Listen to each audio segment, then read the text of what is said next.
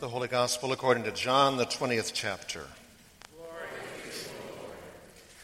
When it was evening on that day, the first day of the week, and the doors of the house where the disciples had met were locked for fear of the Jews, Jesus came and stood among them and said, Peace be with you.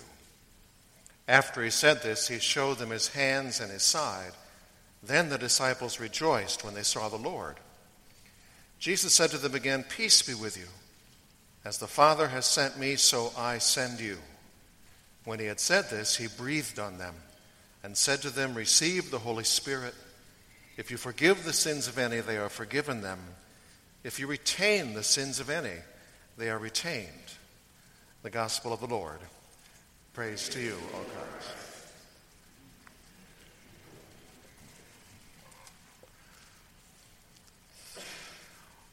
On the church calendar, there are three major festivals, three, three really big deal kind of days. The first, of course, is Christmas, which everybody knows is a big deal. Even the world knows this, and so they have sales, and we schedule extra services, and people show up for the sales and for the services. And then, of course, there is Easter. It's a big deal, and even the world knows that. And so they have brunches, and people make reservations, and we have services, and people people come early to get their seats. And every, every year it's the biggest Sunday of attendance of the whole year. And then there's Pentecost, the poor thing, which sometimes ends up being kind of the little Cinderella of the major festivals, the poor stepsister whom people forget about and ignore and mistreat. I mean, the world doesn't even blink a blink in the direction of Pentecost, which, to be clear, I'm perfectly fine with. But sometimes Christians don't blink any blinks in the direction of Pentecost either. And that's kind of sad because it's a big deal. The good news that Pentecost is a big deal whether people deal with it or not. For Pentecost is about God. More precisely, the Holy Spirit of God, not blinking in the direction of us, but coming all the way to us to empower us faithfully to be the people of God whether we're at church or at brunch or at the mall or by the world ignored and forgotten. For the good news of Pentecost that God keeps God's promises, including one of the very last promises God's Son spoke on earth before leaving us, but not leaving us alone because he left us with a promise I will be with you always. Pentecost is the story of that promise being kept for the church then, for the church now, for all of us, for you. Pentecost is actually not a church word. It's an old Greek word, and it simply means 50th. When it was used originally, however, it was not used first as one of the three major Christian festivals. That word Pentecost was used for a Jewish festival, which back in the day fell on the 50th day after the Jewish celebration of Passover. On that 50th day, Jewish pilgrims from all over the world would come to the holy city of Jerusalem to celebrate the feast. And as they did, of course, they were all speaking there from all over the world languages to each other in the city. In that reading we heard from the Pentecost story today, it is the Jewish day of Pentecost, except in Acts 2, it is not only 50 days after Passover. In Acts 2, it's also 50 days after the very first Easter. 40 days after the first Easter, according to Luke's counting, Jesus went home. To use the language of the, of the creeds, he ascended into heaven and is seated at the right hand of the Father.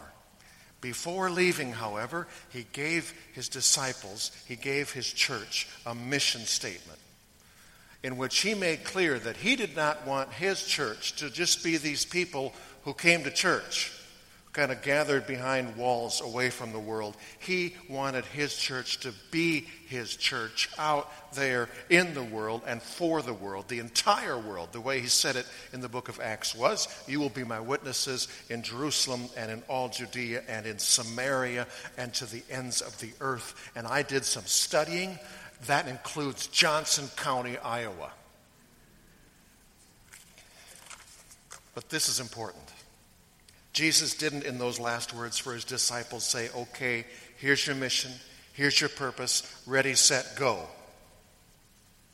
He said, Here's your mission, here's your purpose, ready, set, wait. Wait until you are clothed with power from on high for your purpose. And that power, he said, would be the power of the Holy Spirit coming down upon them from God. And so, following orders, the first thing Jesus' disciples said after he ascended into heaven on the 40th day of Easter was, Ready, set, wait. Which they did until the 50th day, which the Greek language did call the day of Pentecost. Acts chapter 2. When the day of Pentecost had come, they were all together in one place. And suddenly from heaven there came a sound like the rush of a violent wind. We got to talk about another Greek word, which some people like less than others. Sarah likes when I do Greek, like Miguel and Juanita like when I do Spanish, because they both think my, well, you know, it's sad. There's a Greek word in English letters, P N E U M A, pneuma. Pneuma can mean breath, as in our word pneumonia. Pneuma can mean air, as in our word pneumatic. Pneuma can mean spirit, as in Holy Spirit. And pneuma, this same word, can mean wind, as in, as in when the day of Pentecost had come and the disciples were all together in one place, praying and waiting for the power that Jesus had promised to clothe them with, suddenly from heaven there came a sound like the rush of a violent wind. And what then looked like tongues, tongues of fire, blew down on top of each of them and filled with this holy pneuma, this holy wind, this holy breath, this holy spirit, the disciples, these uneducated Galilean fishermen, began to speak to people in tongues, in other languages, as the pneuma, the wind, the breath, the spirit, gave them the ability. But this is important. They weren't just speaking and babbling randomly. What they were doing was speaking to all people from all over the world who were in Jerusalem and telling them in their own native from all over the world languages that Jesus died, risen, and ascended to the Father's right hand is Lord of all. Let's do some math. Acts 1, verse 8, Jesus says to his followers, Be my witnesses to the peoples of every nation to the ends of the earth. Acts 2, verse 4, the holy wind blows and the disciples are filled with the power of the Holy Spirit. Acts 2, verse 5 Jews from every known nation on earth were in Jerusalem. Acts 2, verse 6 These uneducated Galilean fishermen bore witness to Jesus to the people of all these old nations from all over the world in their own native language. And the math adds up to what? It adds up to this promise through the holy wind, the holy breath, the Holy Spirit, back then and here and now, because this is a promise. That same Holy Spirit was given to you not when a tongue of fire blew down on your head, but in the waters of your baptism. Through the holy wind, the holy breath, the Holy Spirit, God empowers among God's people what God purposes for God's people which means, well, I've had all week to think about what it means. You should be welcome to my head. Let me give you just a few things in the terms of the directions this went. Sunday afternoon, Kathy and I drove to Pella to visit friends. Monday afternoon, we drove home. It was windy out of the west, which means I was driving north out of Pella, and I happened to have my daughter's car, and heading north out to the interstate. It's a low profile car. It's a Chevy Cruze, for goodness sakes. I had to keep my hand pretty firmly on the wheel, or I'd start drifting over to the shoulder on the east side, I came behind this little motorcycle. I thought, that poor guy, that's got to be tough to ride that thing in this wind. Then I came up behind a really high profile semi and trailer. I thought it was leaning to the east. I thought, oh my, it's got to be tough driving that thing in the wind. And then I got on the interstate. I'm heading east, and driving was a breeze, right? Which because welcome to my head. I'm pretty much, pretty much never not thinking about sermons. This is, this is why people don't invite me to parties, I've decided. It left me thinking this as I drove. The experience you have driving varies tremendously depending on how the direction you are driving relates to the direction of the wind. The experience we have following Jesus as individuals or as the church will also vary tremendously depending on how the direction we are li- living relates to the purposes and desires of the Spirit, God's holy wind. Which got me thinking that if the Holy Spirit is the holy wind of God, then the primary purpose of discipleship, when discipleship is a mature and truly spiritual thing, is not to try to redirect or control the wind. I mean, good luck with that. The primary purpose of discipleship, when, when discipleship is a mature and truly spiritual thing, is to discern which way the wind is blowing, face the same direction, and raise your sails. That got me thinking of my 33 years as a pastor and some of the most rewarding things that I've seen churches do and it occurred to me that some of those most rewarding things, I think they, they were doing exactly that, hoisting their sails in the direction that they discerned God's wind was blowing. And then God empowers with God's purposes. A, a, a recent and even just yet emerging example at Gloria Dei. In what we prayed was a spirit led process last year. We gathered as many as you who would come in what we called grace gatherings. And we just started, you know, where, what, praying, asking, where, where are we being led? To discern, I mean, we all know our mission statement go make disciples of all nations, baptizing them and, and you know, to the ends of the earth. But, you know, you got to hang that on some hooks that are a little more specific to your context. So we started asking, what, what exactly does that look like at Gloria Dei Lutheran Church? We came up with six things, but one of them was, that though, of course, we want to be a church where the gospel is preached. I mean, goodness. Where, where the bread of life, Jesus, the water of life, is shared with people whose souls are hungry and thirsty for life. We also believe that we, in this city, in this nation, in these days, are called to share literal food and water with people who don't have enough of that for life. Into that emerged sense of purpose came Dan and Nova Colander, who, who had not tongues of fire, but hearts of fire that had been lit up as they had begun working with this organization called Water to Thrive, which I had never heard of. This is another thing I've learned. Many good things the church has done when I've served with it has done with nothing I knew they were lit up, and I listened to these two guys talk about water to thrive, and, and I thought to myself, there's a wind blowing. This is a holy wind. And, and then they shared the story with a bunch of you in some different settings, and folks here at Gloria Dei started getting fired up. I'm thinking, oh, I'm not the only one who thinks this. This, this holy wind, I think it's a strong wind. Then a number of people who, were fired up with not tongues of fire, but hearts of fire, started saying yes to, to some leadership stuff, starting saying yes to talking about some ways we could, we could hoist our sails and catch that wind and doing what it sure seemed like was something we were called to do. And the wind was blowing upshot. We really have even barely just begun. And we've already committed for one well in, in a city in Africa that Gloria Dei has donated the $5,000 for that to happen. So there's a village in Africa that will have fresh water instead of walking miles and miles and miles for not even fresh water.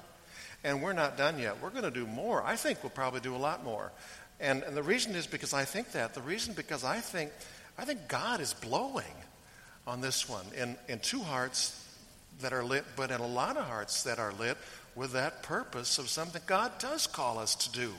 And that is to not just share the water of life, but to share water for life. God empowers among God's people what God purposes for God's people. And when you see that happening, it's a joy. You want to know the power of the Spirit? Here's a start face and walk in the direction that the wind, God's wind, is blowing.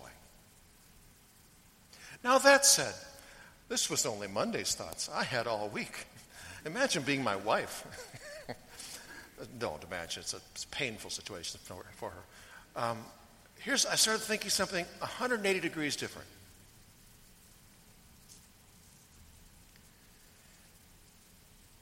Seems to me that every bit as important as being a spiritual church or a spiritual person, though of course it involves driving with the wind.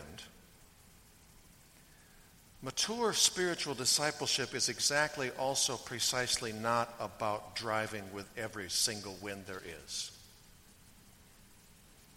Sometimes, and there is nothing resembling spiritual maturity until you realize that sometimes getting where God's Spirit is leading us together, or getting where God's Spirit might not be right now leading you, also means that we or you or me have to go across or even sometimes straight into winds that are not God's.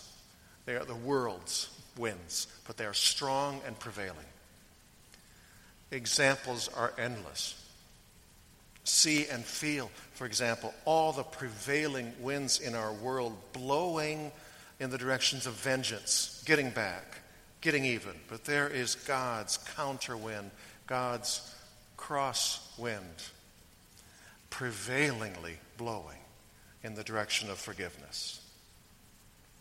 Or see and feel all the prevailing winds in our school or in your, in, your, in, your, in your school or your social media streams, in our world. All of them, how many of them are blowing in the direction of being a boorish and mean spirited bully.